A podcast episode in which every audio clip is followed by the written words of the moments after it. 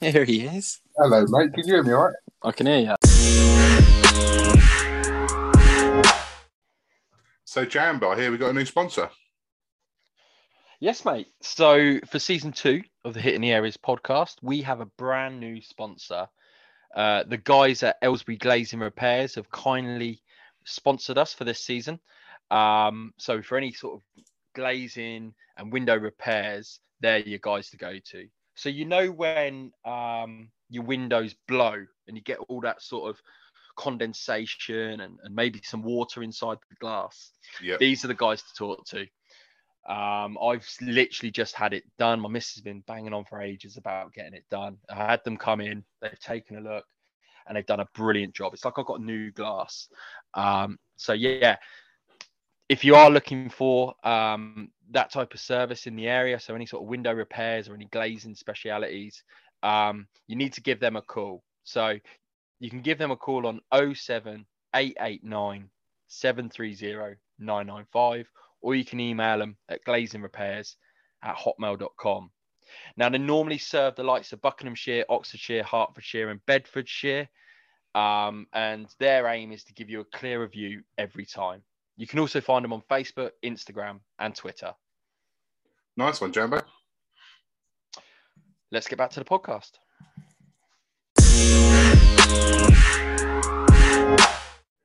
Welcome to the Hitting the Areas podcast with me, Jamie Roberts, my co host, Richard Kyson. Rich, how are you, mate? Really good, mate. Fresh off the train from London. How's Yeah, your week back in the office. Yeah, good. Not too bad. Busy at work. Um, but yeah, happy long end of the week to finish with a nice podcast episode. Yeah, Um, and we got a different one this evening. We haven't done anything like this before. no. Very Um, topical, very um in the Hmm. in the news, very topical. Yeah, we're going to talk to uh, the CEO of a football club, um, a step five football club. So we're going dropping into non-league, um, which we, you know, we're always going to do. We're always going to chat to managers, players, anything like that in non-league, um, in you know, um, in the weeks to come. But today we're going to talk about a football club rather than actual specific person inside or a specific role. So we're going to talk about Jersey Bulls.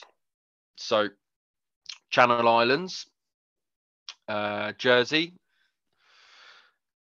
What's your thoughts, Rich? You, what you think? What's your thoughts around this one? Again, th- this is just us showing our our complete diversity within the game and in literally trying to bring information to um to football fans from every single aspect of the game. So um, not only not only are we dipping into non-league, we're also dipping in, in into Channel Islands football, um, into a club that's very new uh, with high ambitions.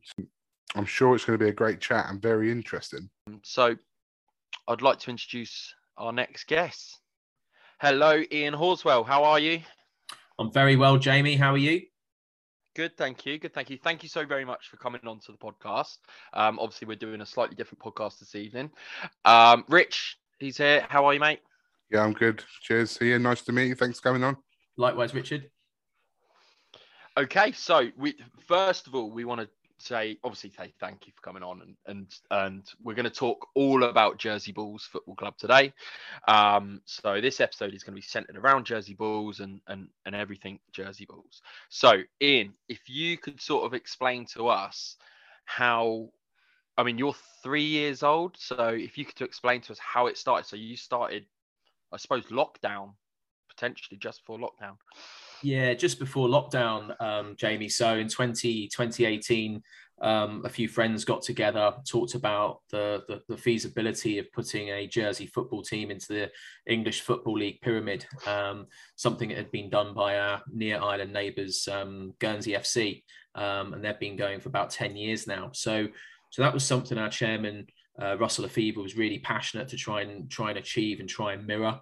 Um, and we sat down and looked into the logistics. Um, the biggest single hurdle is finance because um, the responsibility of an offshore island uh, entering into uh, the English uh, pyramid is we have to pay, obviously, to fly over to the UK, um, but then we also have to pay for the visiting teams to come into Jersey, um, the three match day officials, and if it incurs an overnight stay, you have to foot the bill for that as well. So you have to look at a, you know, a worst case scenario on, you know, say 20, 28 people coming into the island. You know 19 times. You've obviously got cup competitions and then you've got to go to the uk at least 19 times and then cup competitions as well. So it's a huge undertaking and financially we earmarked about 260,000 pounds a year to run the football club.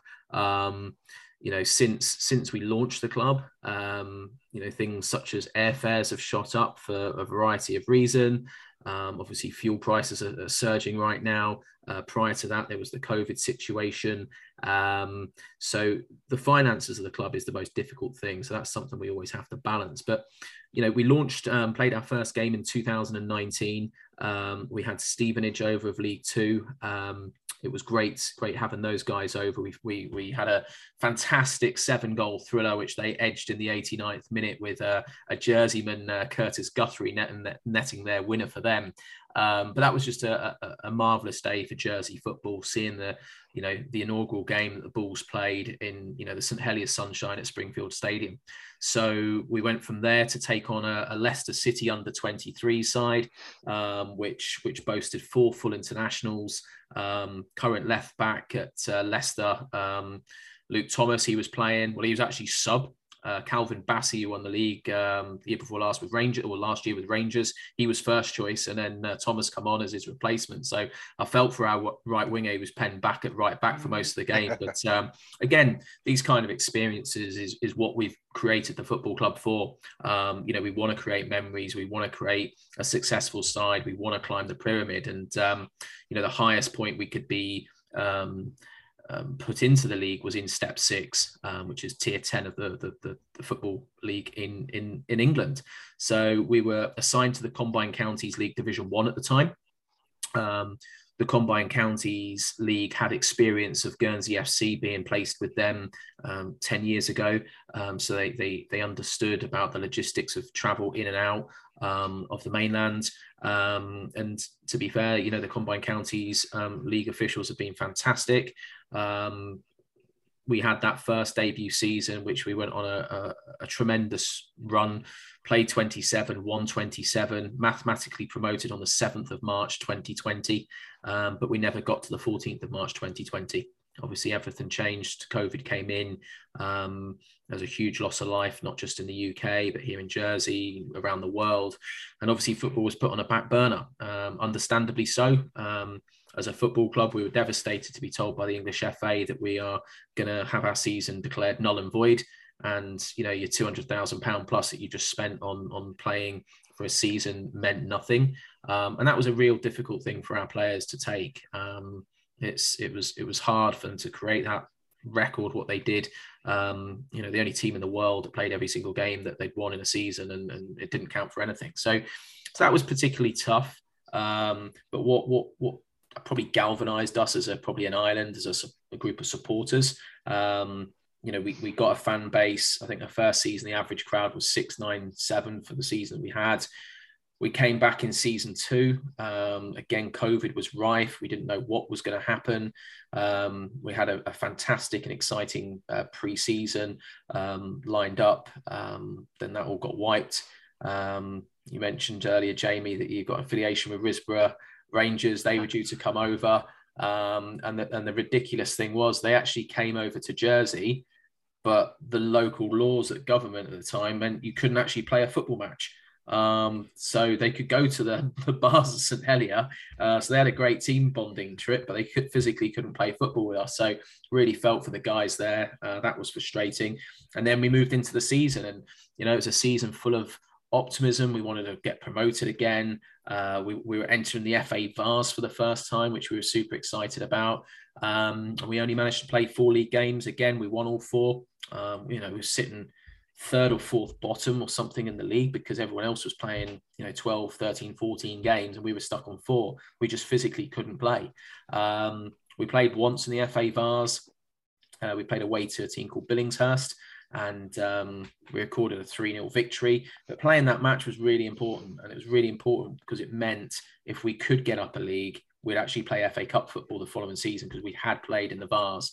So, um, so that was the 20, um, 20 stroke 21 season. Um, it then got declared, um, what was the wording used by the FA? It wasn't null and void. Um, and I admit I was part of a, a football movement called uh, Project Non League. Um, Project Non League was to suggest to the English FA that we should restructure the National League pyramid, which what what they were going to do at the end of that season anyway. Um, there were so many holes, sadly, in the in the pyramid due to teams going to the wall, starting at the top with you know Bury, Macclesfield, and then you had teams in step three, step four that unfortunately had had, had gone. So the, the, the increased positions at step two was going to make sure the National League North and South were going from 22 to 24 clubs. So there's four clubs as well as the teams that had gone to the wall. And it actually mathematically worked out well that you could promote teams and relegate none. And that was the big mantra of Project Non League. And obviously, I was a big supporter of that because my team had a, a, points per game record over two seasons of three. Um, the next team in our league would have been, I don't know, a 2.5 or whatever. Um, but they played 15 games more than us. They still collectively didn't have as many points as we had accumulated because we'd won every single football fixture. So justice did happen there for, for Jersey Bulls Football Club and, and, a lot more teams in the pyramid.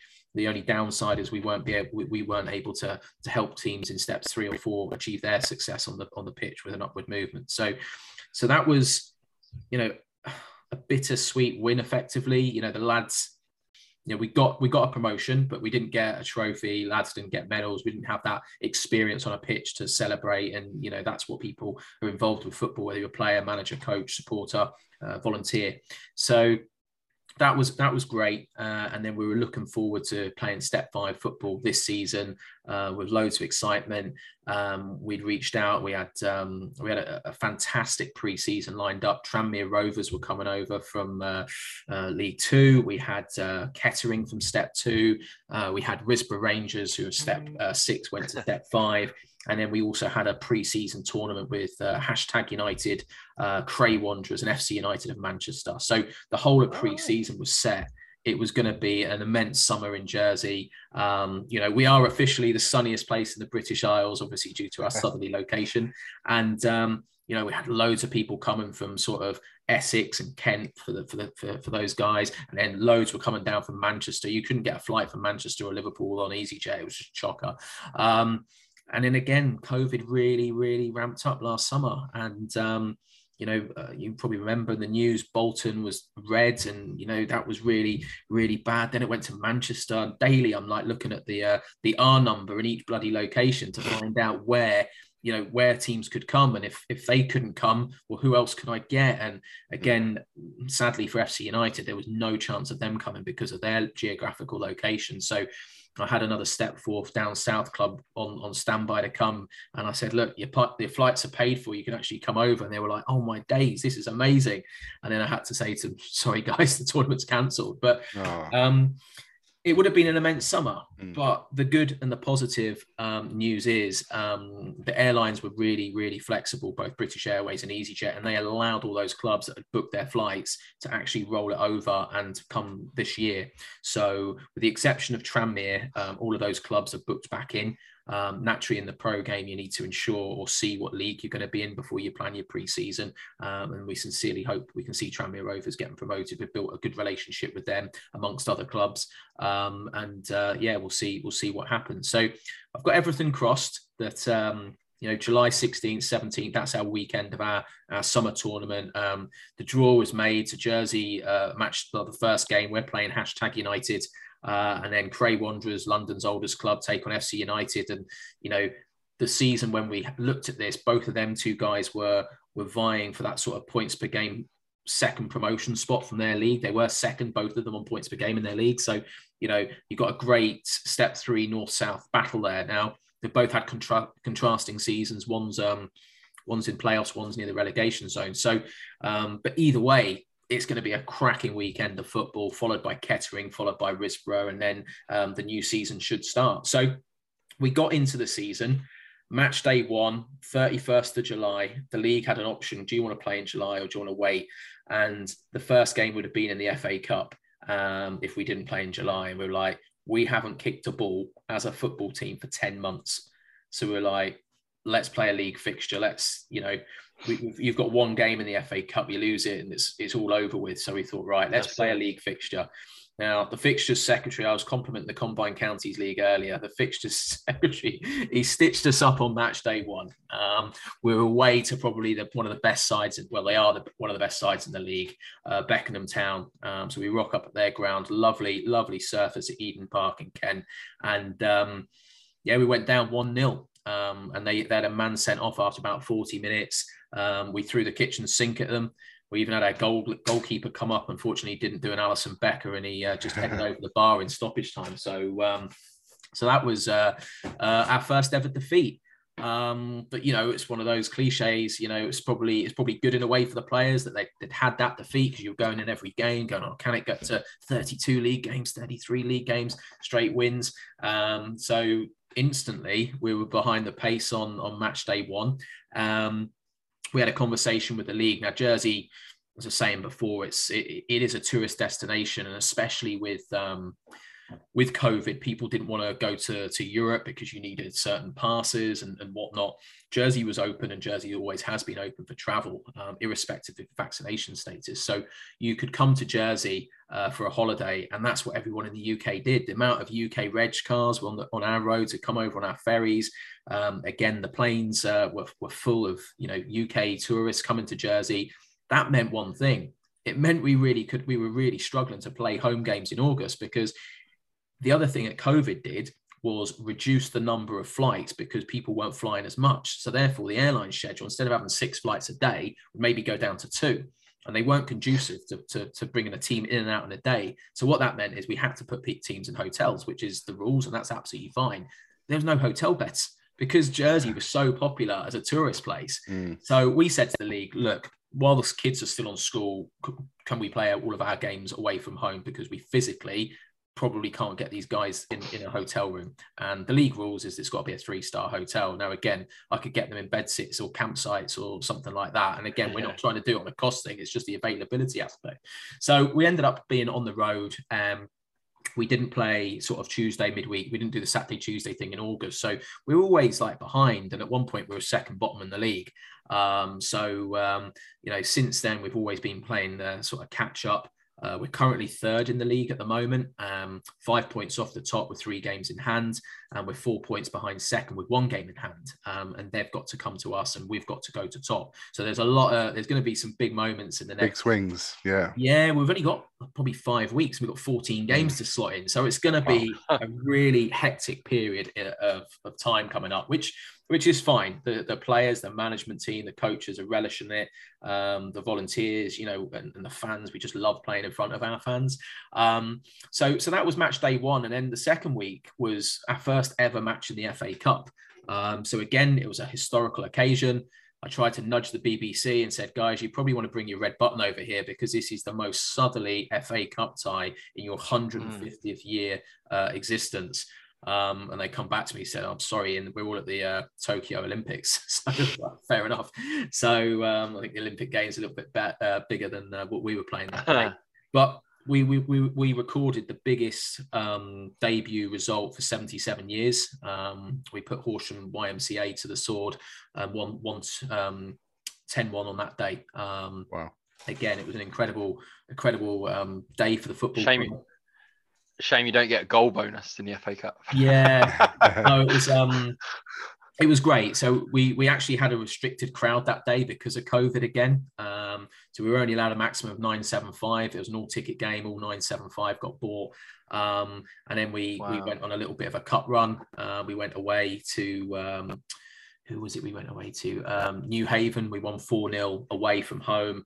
And then we got a first round qualifier against VCD Athletic, um, who were in the Isthmian League, a, a level above. Yeah. And uh, you know, when when both teams come out, I looked looked at the physical physical side of the two sides. I was like, geez, these are big lads compared to our boys. Um, you know, we're a little island. And I think we need to try and uh, get some get, get them in the gym or something. But uh, they, they were big lads. But and um, that that Isthmian League is is full of big lads. It's yeah, so yeah, some of our lads could run through their legs. It's uh, it was like that, and uh, but we we started off on fire. We scored like literally after two minutes, a really good finish, um, and you know we went on to win that game five one. It was an absolutely amazing performance. Again, we broke our record crowd. I think it was like eleven hundred and fifty or something that day. Um, and then we were drawn away. Uh, I remember being on the on the phone to the English FA um, about I can't remember what it was about now, but we were having a conversation maybe about our stadium because we've been looking to renovate our stadium for quite some time. I'll talk about that later. Um, but uh, they got, I said, what, what was the draw? Because it was a one o'clock call uh, call with the FA, and the draw was done at one o'clock. And they said, "Oh, you're away to Sutton Common Rovers," and I just went, "Yes." And they were like, what are you confident? I was like, no, but they play at Sutton United. Um, I can't remember the name of the ground now, but it's Gander Green Lane, but it's got a sponsorship name now. Yeah, and yeah. Uh, they were like, well, what's so special? It's the EFL grounds. I know the directors at Sutton, and uh, you know they put down a brand new hybrid pitch, and uh, that'll be an amazing opportunity. And again, I'll talk about pitches later. Hybrid pitch is something we want at, at Springfield, our stadium, and um, then we had the email from the BBC on the red button. So that was that was a, a great moment for our football club. Admittedly, it wasn't in Jersey, um, but we were on the BBC red button um, at Gander yeah. Green Lane playing Sutton Common Rovers, who had won the league that we're in currently the season before. Um, you know, we're 2 0 2 0 up, and uh, I was quite excited. I was singing, uh, you know, we're on our way to Wembley in the, in the crowds. And then as soon as I finished my uh, first sentence, they pulled one back and they, mm-hmm. they, they, they drew 2 2 with us. So that was that was interesting. You know, we had a really big crowd um, at, at, at, the game, both UK Jersey fans and Jersey fans who'd made the way up, made the way over. Um, and you know, we, we did, um, but we went back to Sutton Common Rovers on the on the Tuesday and um, 1 0 down. I was just like, oh no, we're going out the cup here. 1 1, 2 1 up. Then we probably scored one of the goals of the season, which has gone it's gone viral on social media. Um, and basically, uh, Sol Solomon, um, who plays for us, he's a, a striker. Um, ball got pulled was back. He, was he top goal scorer in the FA Cup for a while? He was for a long time. Um, yeah. And I've told him he needs to have a word with his uncle. His uncle is our centre half, and his uncle takes the penalties. basically, if he would have taken the penalties, he would be out on top and be the uh, yeah the, the, golden boot winner. But um, but yeah, Sol scored this absolute worldie of a goal whereby the ball was pulled back the byline. He sort of jumped up and back heeled it and it was just like he could have just used the inside his right foot, but he didn't. He let it go through his legs and just back heeled it. Incredible goal. Um, and then probably about two weeks later, um, it was on social media with the uh, England squad. We had James Ward Prowse and uh, Conor Coady talking about it. I think and I've seen that, yeah. Yeah, and it's just oh, it's just amazing. So so that went viral. That was great. That put us into the third round qualifying. Uh, we were the first offshore club ever to get to the third round qualifying, and we got a home draw. So that was all we could ask for. Um, we could have could have had step two clubs, and we got uh, drawn at home to Chertsey Town. And again, Chertsey okay. Town have come through the Combined Counties League. Um, they were flying in, in, in in the league at the time. They were second behind Bracknell, and um, you know we we we sold out again. Um, but we only had 10 days to arrange it. So again, like we do corporate hospitality in Jersey, there was no chance of getting in a caterer with 10 days notice. Um, so it was end up like you know hot dogs and burgers. We were putting people in one room in a sports hall just to try and get as many people in as possible. And again we broke our record attendance that day with 1611 uh, fans. So that was that was great. Um, but the only thing was we uh, we went down to a 1-0 defeat. Um, it was a set piece you know, watching that goal back on the video, the referee made a mistake by giving the free kick in the first place. Um, and uh, yeah, we went down 1 0, unfortunately. So the, the draw come out on Monday, and I shouldn't have listened to it. It was on Talk Sport. I listened to it, and uh, away to Southend United would have been the, uh, oh. the ah. reward. So it's it's it's one of those. Um, but fair play to Chertsey. Um, they did a job and they, they performed very well, won the game, and um, yeah, they went to Roots Hall. Sadly, they, they bowed out then, and Southend got got through to the first round proper. But that was that was memories that our players, you know, will will always remember. I think we had something like eight or nine different scorers in the FA Cup, so we had some really big wins and some good wins, and it's just great. You know, you see these lads that have been playing in the local league for however many years since they've been playing adult football, and now they can actually say I've scored in the FA Cup, which is which is amazing. And as I said before. Yeah. This is the reason why we've made a football club because we want to create memories. We want to create these moments. And, you know, now we've got so many youngsters that you know want to play for the Bulls, both boys and girls. They look at it and think, "This is this is class." Uh, on a match day, we have all the mascots from the local uh, local schools. We're sponsored by Santander Bank, who they bring the mascots out, and um, we've got the Santander School Zone.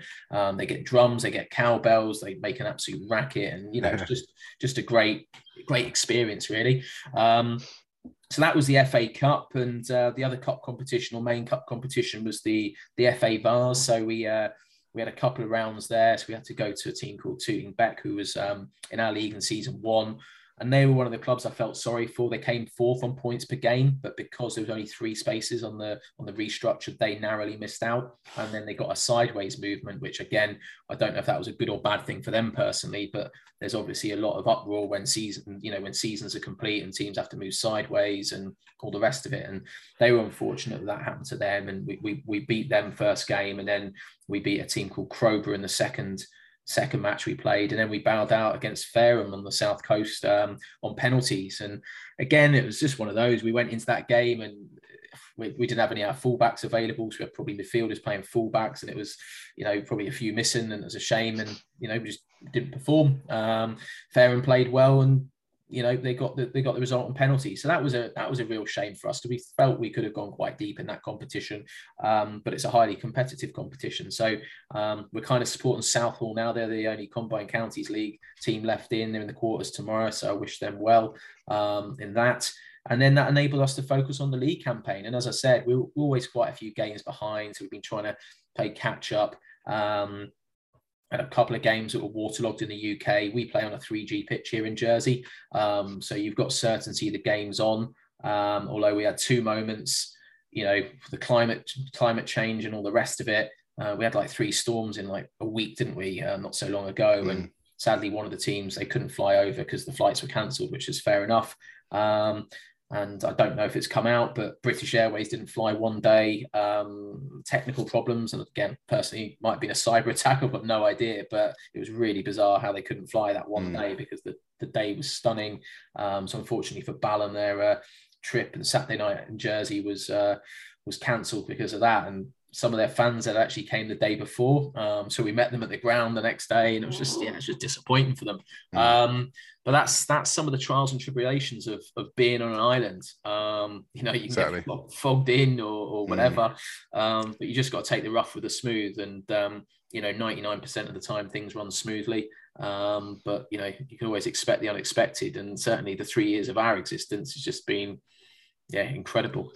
I was just going to say, uh, Ian, it's been a hell of a three years for you. Um, but you want to dig a bit deeper into some of this. Mm. Um, and w- one of the main things I wanted to talk about was that as as part of entry to the English league system, you do need to provide f- flights, maybe accommodation for sides travelling to Jersey, um, and you say that costs about two hundred and sixty thousand pound a season to cover it. Um, I, am guessing that there's a lot of um, well, I know there's a lot of financial firms over there. Um, is that where a lot of the backing comes from? Um, probably yes and no. So basically, the vast the vast majority of our revenue is on sponsorship. So we we will have a ticket price for a fronter shirt, which would be akin to a League Two or a National League club. So we do have punchy numbers. Um, again, the back of the shirt, the sleeve of the shirt, to sponsor our training kit, to sponsor our travel travel tracksuits and polo shirts, um, to sponsor the bags. Um, they're they're all decent numbers, um, and they've got to be because if we didn't hit those numbers, we sim- simply wouldn't be uh, sustainable. Um, most clubs uh, across the country have a revenue stream by having a cafe stroke bar in their clubhouse. We don't have that. We've got a standalone um, cafe and bar, uh, which has had a, a, proprietor in charge for probably 20 years. Um, again, we talk about rough and the smooth. He's had, you know, really quiet times at that stadium for a very long time because they've never had the crowds that we've we we generate. So for us, that's part of our strategic plan is to, to get a clubhouse built at the ground, um, and you know we'll have we'll have that that license to to sell alcohol, to, to, to, do the chips and the teas and whatever, make revenue. So that will that will help us be less reliant on on key sponsors. Um, you, you're right, Rich. The the biggest industry in Jersey is financial services. Um, in the past, we've always had things such as farming and and um, holidays, like leisure industry, has always been big. But you know, year on year, we kind of lose another few hotels. They get turned into apartments, which then has a knock-on effect to the um, the number of beds we've got in the islands, which ultimately leads to supply and demand, which makes it more expensive. And if you went to your, you know, your Gatwick Airport or whatever and looked at the options you've got, you could probably get to Malaga and have accommodation there, guaranteed sun versus Jersey. So that's just the nature of it. Jersey sort of re-identified itself as a, a, tourist destination of maybe different types of people, and um, you know we've got some great options here like water sports in the summer, um, you know nice restaurants, nice hotels, that kind of stuff. Um, but equally now we've got sport. Sport is an option, and the amount of ground hoppers that come over from all over the country, they want to come and tick Springfield off the most southerly ground in the in the in the pyramid. Um, we've got a professional rugby side here, so again that attracts people as well. So so yeah, again, uh, sorry, Jersey's got a lot going for it, which is which is great. Um, I try to focus on about sixty percent of our revenue on sponsorship. I'd say 30% would be on our gate receipts. Um, our gate this season's averaging about 850, which is um, which is obviously up quite a bit from the first season. Well, first season, second season we never got to play in Jersey, um, and then the rest of the revenue we, we we've got an online shop. We do a pop up shop on match day. Um, we sell, you know, the home, the away, the third training range, ca- leisure range, scarves, hats, caps, pin badges. You know, we've got a full. Mm you know would be like a professional League Two club with a club yeah. shop. So um, so we've got that. Again, we try to do fundraising as well. Um, again, fundraising is down to your, your time of your volunteers. Um, and most of us are, are flat out um, running the club. Now, the other thing I must say about the football club is we all are volunteers. No one at the football club gets paid. Um, it's all for the love of the game. I was just um, going to ask that. You know, in terms of in terms of all the players, are they they're all they're all just paying for uh, they're playing for nothing. Yeah, everyone just plays. Um, so which is which is incredible. Again, the testament that for those guys, you know, especially we do play quite a lot of Tuesday nights away, and um, that means you have to take a half day off work. Um, I don't know each player's individual circumstances. Uh, I don't know if they make up time. Some of them do. Some of them might take a half day holiday, unpaid leave. Um, you know, people in financial services might have a little bit of flexibility. You know, we've all had to work from home during the pandemic, and and that's that's kind of worked. Um, but you know, if you're a painter and decorator, then you can't work from home. So it's as simple as that. Um, so some lads do have to make a call and, and, and be honest with the manager and say, look, I'm not going to get paid if I if I come on this trip. So so yeah, that's difficult. Um, but that's that's that's the league. You get drawn away on a Tuesday night. That's what you have to do. So, um, and you know, we've got a couple of clubs coming to us in uh, next month actually. Um, you know, ideally, ideally we'd play them on a Saturday. Um, they can enjoy the island, stay over on a Saturday night if they want to. Um, and you know, we've run out of Saturdays. Like literally, it might be our fault for being successful in the FA Cup. You know, we had um, I mean, games we had seven games in the FA Cup, which uh, or six, sorry, uh, which was which was amazing. We absolutely loved it. Um, but again, every time we're playing an FA Cup tie, most of our uh, competitors in the league were playing another round of the league. So again, that was another reason why we fell behind. So um, the league good, needs... good money. Yeah, you would have got some good money. For... it's good, Jamie. but one of the most ridiculous things is when we host a team um, in Jersey, um, we're only allowed to claim back something like 75% of their travel. So I don't know, let's just say for easy maths, there's a thousand people, they've all paid £10 and you've got £10,000 kitty. Um, you then deduct their flight. So let's just say it was 4,000. So you're left with, with um, you, you could only deduct um, 75% of that. So that's 3,000. Uh, and then you do an equal split. So the club that we've played end up taking more money than us mm. at a home yeah. which is nuts. At the end of the yeah. day, um, there's a conversation to be had with FC Isle of Man, Guernsey FC, and ourselves and it's just being just being honest with with the FA and say, guys, look, if we've got a home tie, we should be able to do a hundred percent deduction of travel mm-hmm. costs before we split. Yeah, There's no way agreed. away side, no way away an away side should make more than the home side. So it's just one of those things. So we'll have a conversation with the FA, and and you know we're not being we're not being arsy about it or anything like that. Um, you know when we play away from home, you know we don't get much money back because ultimately we play in front of 200 people um, so therefore there's not really much to deduct so mm. so yes yeah, so that's that's one nuance of um, you know being an offshore island um, doesn't really make any sense to me but we'll have that conversation in the summer mm. and see, see what happens this leads on to um, my next question in terms of where do you want to see the club in the next five ten years are, are you literally aiming for for football league football yeah, the ultimate goal is whether it's whether it's football league or whether it's you know step one at national league. The the ultimate goal and dream is to be a professional uh, football club. Rich, that's that's that was the, the inception, the idea. Um, but we've had the worst time in the world of, of setting up a football club, especially a football club um, that requires, you know, 260k. That 260k has been pushed this year to about 330. So that just yeah. shows you, you know, the numbers we've got to deal just to break even. So you know, in an ideal world, we wouldn't have had um, COVID and, and so on and so forth. So there's still so many unknown and, and, parameters. Again, I sadly only see flights costs going up because of the fuel problem we're going to have with uh, the, the, the Russian war. Um, so it's it's really difficult to grow. So we want to do loads of things that any other professional football club would do. So mm-hmm. one one add-on we did this season was we added an under 23 side. Um, we can't put them in a league because it's just too expensive to put them in the league. So what we did is we put them in the uh, Suburban Cup, which is a cup competition for step one through to five. Um, for teams that want to enter it, you can enter put put your reserve side in or an under 23. So we've played it as a pure under 23 team. Uh, we've never played an overage player in that one. And then we entered um, like the Division One Cup in the combined counties, which is for Premier Leagues under 23s and first team at step six. Um, so there we have to again put a, a, pure under 23 side in. They're still we're still in both of those cup competitions at the moment. Um, and then there was the um, Combined Counties Premier League Cup, which you didn't have to put under 23s in, but we earmarked that competition as a I don't know, a bit like a League Cup with, you know, some of the Premier League sides don't take the League Cup too seriously. We didn't put a team out to lose. Um, and we went to a, a first team with our pure under 23s and managed to get a victory, which was amazing. Um, that's how these lads are going to learn, and that's how we find out if they're going to be good enough in you know a year or two to step into the first team by testing them. Uh, and then the following game, um, and again, it's all down to experience. We had a young lad, um, he got sent off. Um, you know, two yellow cards. And when that happened, I think it was either two one down or two. I think we're two one down. He got sent off. We equalised, and then we end up running out like a five five two defeat. But again, when when the cliche comes out, you know, we'll learn from it. It's really important that the, the young lads do learn from it. Um, not just the lad that got the, the, the two reds, it was like sorry, two yellows in such close succession, but but teammates. Could you've had a little word in his ear? Could you've managed, you know, maybe he's done one. You can see he was pumped and excited.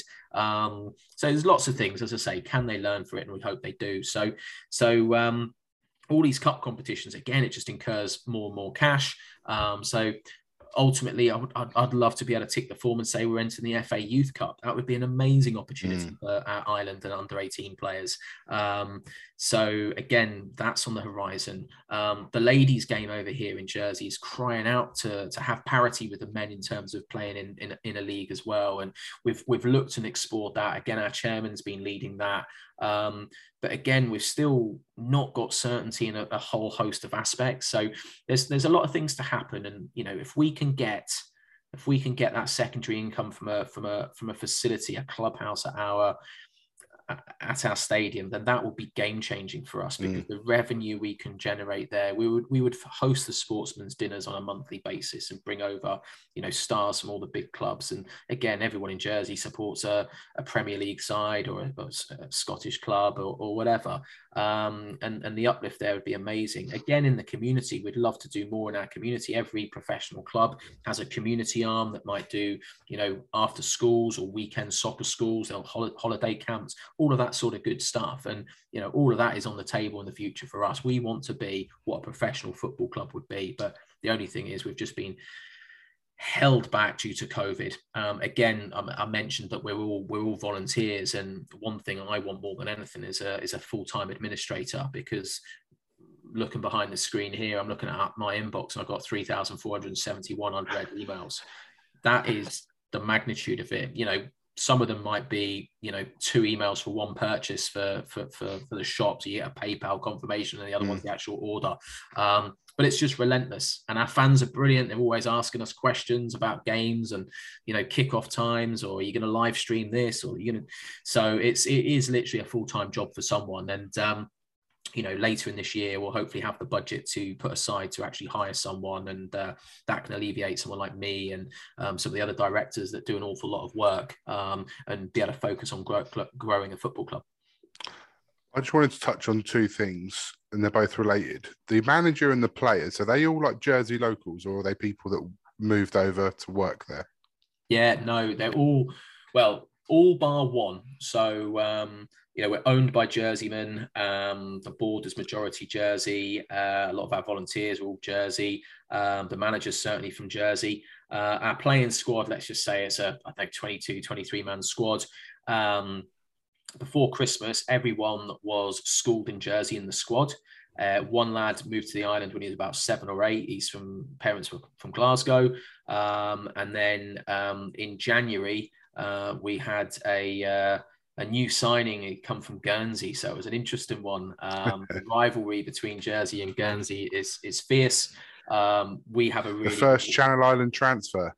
Yeah, well, again, at our level, it's not it's not a transfer. He's probably still registered for Guernsey FC, um, but you know, uh, our fans have already found a really good song for him. How he used to play for them, and now he plays for us. And uh, um, yeah, but he's he, he's come in and again he was at like Bristol City's academy as a youngster. Um, but again he came over with his work. So he works for a big mm. four accountancy firm. Um, they they've got offices in both islands and uh, um, we were we were lucky he met his girlfriend at uh, like the group Christmas party or something like that and uh, oh, wow. Jersey and he was Guernsey. So um, uh, she's managed to lure him over. So we need to we need to thank her and um, yeah Frank moved across and now he's now he's part of the Bulls so he's the only one that's um, you know moved over because of his job. Um, and it's just you know the football club is here. But mm. back in the 60s and 70s we used to have loads of people. Like jersey was like thriving in in sort of like a tourist destination and you know a place to go. You know that was pre easyjet pre ryanair. So you wouldn't be going off to spain and portugal as easily as what you can now. And um, we used to have a lot of Scot- scots. And my dad was from well he's from glasgow he come over in that era. It was just a great, fun place to work. Um, but some of them were, you know, some of the footballers we used to have come over was were, were, were quality players, and it's almost like what a shame we didn't have this Jersey football team playing in the pyramid back in the 70s and 80s because we did have really good players. Um, and more recently, it's it's more and more difficult to, to come into Jersey. Um, you know, you can come in with a job. Um, again, there's there's there's different types of residency rules, which makes things complicated. So I don't think we'll ever see that surge again of what we we, we did in the uh, you know 60s, 70s, and the 80s and 90s to a degree. Um, that's kind of dried up, but uh, every now and again, you know, someone moves to the island, and if they're a great footballer, amazing. But um, so yeah, it's uh, it's pretty much a bunch of bunch of local lads, and um, you know as we get up the pyramid it's going to get tougher and tougher. So what can you do? What can you do to to improve? And that's where again you know conversations with teams such as guernsey fc they've been in step four um, for eight years and they got promoted in their first two consecutive seasons. So they can't get out of step four. Um, they need to like reevaluate and see what they do different. And again, if we can get out of step five and get into step four, then again we'll speak to Guernsey and sort of you know share ideas. You know, does it mean we go heavy on on on youth systems? Do we need to be doing more uh, more coaching with with youngsters in Jersey? Now, at the moment, we don't do any coaching uh, with with with youngsters. They all represent local clubs in Jersey, which is great, and we wouldn't take them away from the local clubs. So we've, we've probably got about 20, 22, 23 local clubs here. Not all of them have like youngsters. Um, but again, can we work in tandem with them? As again, as you well know, at ultimate grassroots level, it's all volunteers um, that are going to do it. It could be mums, it could be dads that are coaches, um, so friends of the family. And every club needs more coaches or more volunteers. So, you know, if we could supplement um, the local clubs by offering an extra session a week for the under nines, tens, or whatever, that's something we've got to look to in the bigger picture to try and generate more players. And you know, over the years, Jersey's generated some really good players. Obviously, the most famous one would be Graeme Saux, who's obviously mm. won yeah. won the Premier League, over 50 England caps. Um, you know, so he's he's been successful uh, in more recent years. Um, I mentioned Stevenage earlier. Kurtis Guthrie was there amongst other sort of League One, League Two clubs. He's currently playing his trade in India at the moment. Um, Brett Pitman has been, you know, super player for for, for a variety yeah. of clubs. Uh, he's now in at Eastleigh in, in Step One. Um, Peter Vincenti, he, he, he, played a decent level as well. He's now back in the island. Um, uh, Calvin uh, Calvin Miley, he's at Eastleigh, full time pro as well. Um, you haven't managed to persuade Peter to play for you then? No, Peter Peter was registered for last season, the one where we only played five, but mm. because of the because of the pandemic, we weren't getting really to play. So um, it would have been nice to see him uh, don the shirt. He only mm. it, donned it for a photo opportunity for the website. we never got him, never got him onto a pitch, unfortunately. Um, but obviously, he was a very, very good player. Um, and we've had others that have been sort of on a professional basis in the island, and you know maybe not not broken through for whatever reason. So, so yeah, it's um um, yeah, so we, we do generate good players. Currently, at the moment, we've got um, uh, what's his name? Um, Marlon Fossey, who's with Fulham. Um, he's in their under 23 squad. He's a US under 20 international or under 21 international. He's currently on loan at Bolton in League One. Um, also at Fulham, we've got three other lads um, that are currently within the academy. Uh, one of them, Luke Harris, is a highly rated footballer. Um, he's only 16 years of age, but he's just won the Premier League Two second division with Fulham. Um, he scored a hat trick against Newcastle the other week, and you know he scores goals for fun. Um, so he's one to watch. He's a Welsh under 18 international, and yeah, I think I think Wales probably want to cap him as soon as they possibly can at full, full level. So he's definitely one to watch. And there's a couple of other young lads at Fulham as well. So the lads are we are generating quality now. Again, they might not need to rush off the islands as as quickly. Um, you know, if they don't get the opportunities at Fulham, we've got another lad at Bournemouth. So, um, you know, that's that's something we've got to look at in the future of how we hmm. can, uh, you know, develop more talent because there is talent getting generated here. That moves perfectly on to um, how how the clubs sort of come on our radar. Really, the in the next the next few weeks, uh, you, you are coming over to England to play a few games. You're playing at Ascot and and at Wycombe Wanderers. Um, how did that come about and why? Yeah, so the main reason is our our pitch. Um, we needed to make ground grading um, um, amendments to the grounds. Um, we got a lot of grief. Oh, who the hell changes their pitch mid-season? And the, the, the sad matter of fact is we don't own the ground and we can't control when work gets done. Um, it's owned by the government wow. of Jersey, who have been absolutely amazing and supportive towards the football club. Um, when the English FA come over uh, back in 2018, they sat down with our sort of deputy prime minister, if you like, and, and our sports minister and um, another minister, and they basically they said to the FA that we will support this football club. We want them to go on this journey, um, and what they need, we'll, we'll we'll we'll try and help as much as we possibly can. And true to their word, we needed to make changes to the ground. Um, and you know it's a really difficult time to be making ground grading um, changes in terms of metal like you know the whole construction industry at the moment has been has been a lot slower than what it would have been because of the pandemic um, you know, we, have used the biggest fencing supplier in Britain. And again, there was like a, a, supply chain we had to wait for. And we were like, geez, I don't even think this work's going to get done in time. Initially, we got told we're not going to get the fencing until the 31st of March, which was the deadline to actually do the work. And uh, last week, I got sent this video. I was like, what's this? And it was basically this massive lorry and it was just reversing into our ground and it was just full of the fencing. And I was just like, yes. So there was there was nervousness; it wouldn't get done in time. Um, but you know, going down to the ground today, um, was it Friday the 11th? Um, all the fencing's been pulled down. Um, all the new fencing's there. That will probably be get erected next week. Um, so that's the reason why we've had to. You know, we asked the league. Um, you know, so many clubs think, "Oh, Jersey get all this special treatment, this and that," and no, we don't. We actually put a proposal to league saying, can we rearrange our fixtures so any away game we've got on a Saturday, we'll play it away on a Tuesday night, which meant all of our home games could be played on other Saturdays. Um, but they rejected it, and that's that's fine. I respected it. Why should they rip up the the you know quite a few league fixtures just for us because we've got a problem with our pitch? Um, it would have meant Beckenham Town and Frimley Green could have come to us on a Saturday rather than a midweek, which isn't great for for visiting clubs. But it is what it is, and we're running out of time for to complete the season. Um, so we needed a ground. Um, and uh, one of our one of our directors is a, a lifelong Wycombe Wanderers fan, and he's um, uh, he's very close to to, to the owners. And um, I'm in a WhatsApp group with uh, uh with Pete at Wycombe and with with Simon, my co-director at the Bulls, and uh, it was a bit of a tongue-in-cheek one. It's like Simon, any chance you can ask Pete if Adams Park's free? And I, I, knew it was free because I'd looked up the.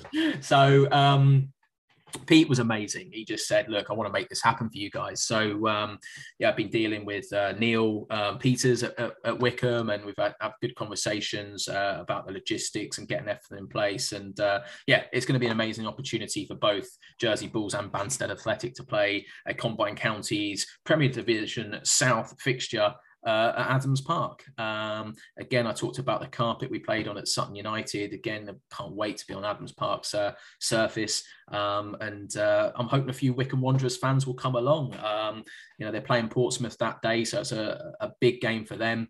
Um, it is an all ticket game as well. So, you know, if they haven't got tickets by probably Friday, then they probably can't go. So hopefully we'll do another push to try and encourage um, some, some of their fans to come along and be a, be an honorary bull for the day. Um, but our, our main sponsor is Shuffle Capital, which is, is, is Simon's business. And uh, Simon early in the year sponsored uh, Wycombe when they played uh, Man City in the uh, uh, League Cup. So, um, you know, his business has been on the advertising boards uh, before there. And that's something I'll be looking to try and, you know, we'll have his uh, logos all around Adams Park on the LED advertising, which is great. So, so we used Adams Park for that one. Um, we're playing uh, Three Bridges, who are right next to Gatwick Airport. Um, we reached out to those guys, and they've been really, really helpful, and always have been big, big friends of ours as Ascot United. Um, we were due to play them in a quarter final of the the cup in our first ever season. They were like the league leaders in their league. We were league leaders in ours, and it was going to be you know a really good match. And then COVID put paid for it. We never we never got to play it. Um, so we we you know remained in close contact with uh, Simon, the chairman there, and um, when I reached out and said, "Is there any chance?"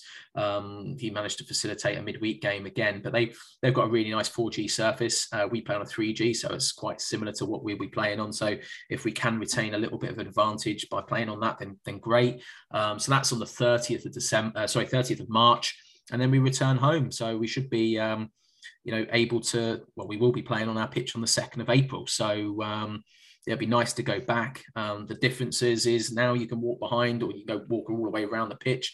Um, it's all connected where previously it wasn't all connected. You have to go in via different gates. Um, that'd be great for the first time. We'd be able to put supporters behind goals. They can uh, cheer or jeer the goalkeepers or, or, whatever they want to do. And it's just to have that that moment when we can um, you know celebrate uh, with fans. It will be uh, yeah, incredible. So um, so yeah, no, it's exciting times coming up. It's a great little story, and I'm you know being being Wycombe fans ourselves, I'm sure you'll see a, at least a few hundred Wycombe fans turn up. I'm sure of it. Well, I hope so. It'd be great to see them, and uh, you know, I'm, I'm, I'm quite open with this. It would be great, you know. Um, for Gareth and, and the boys actually to come to Jersey one day. Um, you know, I mentioned some of the pro clubs we've spoken to have been to Jersey in the past. It's an absolutely fantastic place for a pre-season. Um, and again, like having the feedback I had from the Stevenage fans when they come to Jersey, they said it was their best ever pre-season away. Um, mm. it, it, was just a magical, you know, Jersey was in bright sunshine and, uh, you know, they're all in our bars. There was Stevenage flags everywhere. And no, there's no reason why we couldn't do that with Wycombe. So, you know, if they've got a, I know they've got their local clubs um, in and around the area, but if they can, they fancy a bit of a, an overseas uh, non-league club to give a little bit of friendly support to, would really appreciate it. So hopefully, hopefully we'll see a few of them there, Rich, and uh, great to see you guys if you can make it as well. Certainly try to. Yep. Um, I think I think we'll leave it there, Rich. I think I mean with every I mean we've we've listened to you talk about Jersey and so passionately as well, which is great. And we're, we're, we're on a journey. We're loving it. It's it's great fun. It's highly stressful at times, but you know, um, it is what it is. The day the day we have a normal season, I won't know what to do with myself. unreal. So um, so yeah. So again, guys, thanks very much for having me on. Um, pleasure pleasure to meet Thanks you. Thanks for coming yeah. on. Um, yeah, not a problem. We're certainly going to follow the story to the end of the season. Hundred percent. Hopefully, you make it over the line. It'd be good to see you into up into step four. Yeah, absolutely. It's Yeah. going to be a tough one. So um, yeah, um, it's a it's a it's a three horse race for two slots basically. So it's going to be interesting. Ian, do you want to just tell us those dates and the um, the teams and where they um, and who you're playing Yeah, sure. for the for the games? Yeah, so on Saturday the 19th, we're playing uh, Banstead Athlet- uh, Athletic at Adams Park, Wycombe, three o'clock kickoff. The 26th of March, we are playing uh, Colliers Wood United at um, Three Bridges, and that's a two o'clock kickoff. And then on Wednesday, the 30th of March, we're playing um, Balham at uh, Ascot United with a 7:45 kickoff. Brilliant. Brilliant, brilliant. Um, and where can we find Jersey Bulls? Twitter. Yeah, um, we've got a website, bulls.je, and uh, yeah, Jersey, uh, at Jersey Bulls FC is our Twitter account. Brilliant. And pretty obvious why you call the Bulls as well. I'd have thought. Yeah, it was a strange one. It was just the name. Uh, that was the name we come up with. Uh, Jersey's famous for cows, and cows didn't quite fit. Yeah. So we've gone for the Bulls. So uh, yeah, but no, yeah, it sounds great. it's all good fun. No, it's proper good. It's modern. I like it. Um, Ian, thank you so very much. Thank you very much for your time. Really appreciate it. No worries, gents. I will uh, speak to you soon, and thanks for thanks for having me. Nice one. Thanks for coming Cheers, on. guys. Bye bye. Cheers.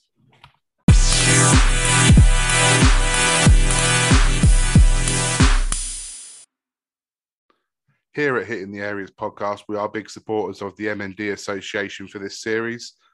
Motor neurone disease is a fatal, rapidly progressing disease that affects the brain and the spinal cord, leading to loss of movement, speech, and ultimately the ability to breathe. My name's Richard Kyson. I, I lost my dad to this disease last year, and that's why we support it. If you can visit their website, which is the MND Association, if you just Google that, there'll be more information about the disease and also how you can donate if you wish to. Thank you. So that was our interview with CEO of Jersey Bulls FC, Ian Horswell. Um, Rich, I mean, I mean, he spoke so passionately about the club. I mean, and and and to be honest, when you're a volunteer, you generally do. Um, when you're not getting paid and you do it for the love of the game and the love of the club. So, it, it, some incredible information there, and for, for a club that's only three years old, how successful. Yeah, I mean, three years old now. On you know, next season they could be playing step four football, um, which is massive. And I, I, I loved his enthusiasm. Uh, you can tell they're a club going places. I mean, if they're managing to pull in sixty percent of three hundred thirty thousand pound of sponsorship, that's quite a lot of backing for for, for a club in step five. Um, obviously, they have to pay for flights and accommodation here and there. Um, which is understandable. Um, but that they're certainly a club on the up. I mean, I'd, I'd heard of them, um, but now they are fully on my radar because it's quite obvious they've got staff, uh, not staff, sorry, volunteers w- with that passion that want to push them to, to Mm. you know, into the into the football league, and I can actually see that happening. So give it five years; it'll be interesting to see where they are. Yeah, they could at least be at step two by that time, couldn't they? You'd never know, do you? Yeah, Conference South. I mean- yeah, Yeah, exactly. But I mean, I was just amazed that there's no. I suppose I'm not amazed, but at the same time, I'm amazed at the talent that's in Jersey, where you know they don't have players coming into play, Mm. which I don't know how that's going to react, how that's going to act when they get up the, the, leagues a bit more. they've But obviously got like a good like talent pool, haven't they? They must have. it's crazy. to to win so so comfortably against teams from step four and five Mm, to win so comfortably have a half decent FA Cup run for a club that's three years old. There's obviously a lot of talent in Jersey, and if they can tap that as and and and that can take them as high as possible, fair play to them. Um, it'd be interesting. It'd be interesting to see how far that can take them before they do need to start introducing a playing budget. yeah. It also Uh, sounds like they're probably uh, quite an a nice football inside to watch. It does. we were yeah. talking about the Ish the Ish, Isthmian League being Mm. you know quite strong and Physical, yeah. physical, and he was saying how sort of smaller his players are and Mm. lighter weight, which normally means that they're over you know they're quick and they're technical and stuff Yeah. like that. So it'd be quite interesting to watch them, and hopefully can get down next week to um uh, sorry this Saturday to to um watch them at Adams Park. But yeah, it was just- yeah, it's brilliant insight into how a club's created, how how they can cope with the travel demands. I mean, Mm. that's it seems like it was just like normal to them. Whereas like mean- you get lads here that you get lads like local league football just excited to play Tuesday night under lights. Mm, mm. you know, and it's, except getting on a plane to play an away game. I'd love to know how their squad are managing um, midweek away games. I mean, that's a lot of holiday. Um, They have to take, you know, they need a half day at least to to like fly over and play away at, you know, some team in London, Walton and Hersham, someone like that. Um, but you know, they're obviously reaping the rewards. They've obviously got the players Mm. committed to doing it, and um, Ian was superb, and hopefully we can meet him soon at a game. Yeah, I, another thing is the professionalism. I don't think it was mentioned in in our chat with him. I think we, we spoke about him before, where he was saying about their game day is so similar to like a professional club. Mm. Like obviously they'll use hotels, and then they'll go and use say like a sports club or somewhere for some lunch, and Mm. then you know rather than like a non-league player that turns up at half twelve on a Saturday or half one on a Saturday before before Yeah. their game. Um, Yeah. they're, they're actually going through that whole professional schedule Mm. for a game because they've had to fly and travel and, and stuff Yeah. like that um which is which is just incredible um go, if you can go out watch them so if you're in the Three Bridges area in the Wycombe area or even the Ascot area on that Tuesday night um if you can go along and support them um and and yeah and I'm sure you have a really good evening or good day going to watch them as well and, and supporting some some grassroots football. Another great episode there, Jambo. Yes, mate. Yeah, loved it. Tell you something we do need to do, Rich. Need to get these subscribes up. Need to get the do. reviews. We've had we've had a few reviews since though, which is really we nice have, on, on, yeah, on very uh, positive Apple feedback. Yeah, really good feedback. Really good feedback. Um, let me just read. Let me just read you some reviews that we've we've had recently. So this one's from Charisma twenty nine. Uh, can't recommend this enough for all football fans. That interview excellent guests and the content is superb. Love the one with Mark's Mark Parsons, the ex Portland Thorns coach. I've subscribed. You should too. That's brilliant. Love that. What we got here, the Bat and Owl, mind mind officially blown. Great episode to hear. A proper football fan with a fantastic job and an insight into the less glamorous side of football. I think this is on about the Pat Pat Frost one Yeah, I agree. Yeah, Um, definitely. enough. I mean, this is just some of the stuff that we've had, um, which and all you know. Thank you so much for leaving the reviews as well Yeah. and, and the five stars. Uh, mine, you know, we we absolutely love that sort of thing, and it's just yeah. If you can just keep subscribing, keep reviewing. So if you review this episode, let us know what you think. Um, thank you so much. Keep you know keep following us on Twitter, hitting areas pod, um, Instagram, hitting the areas podcast uh, where you can find us for all the latest and up to date news uh, and and episodes that are coming out. So we've been hitting the areas podcast. Thank you so very much, and we'll see you next week. Cheers, guys.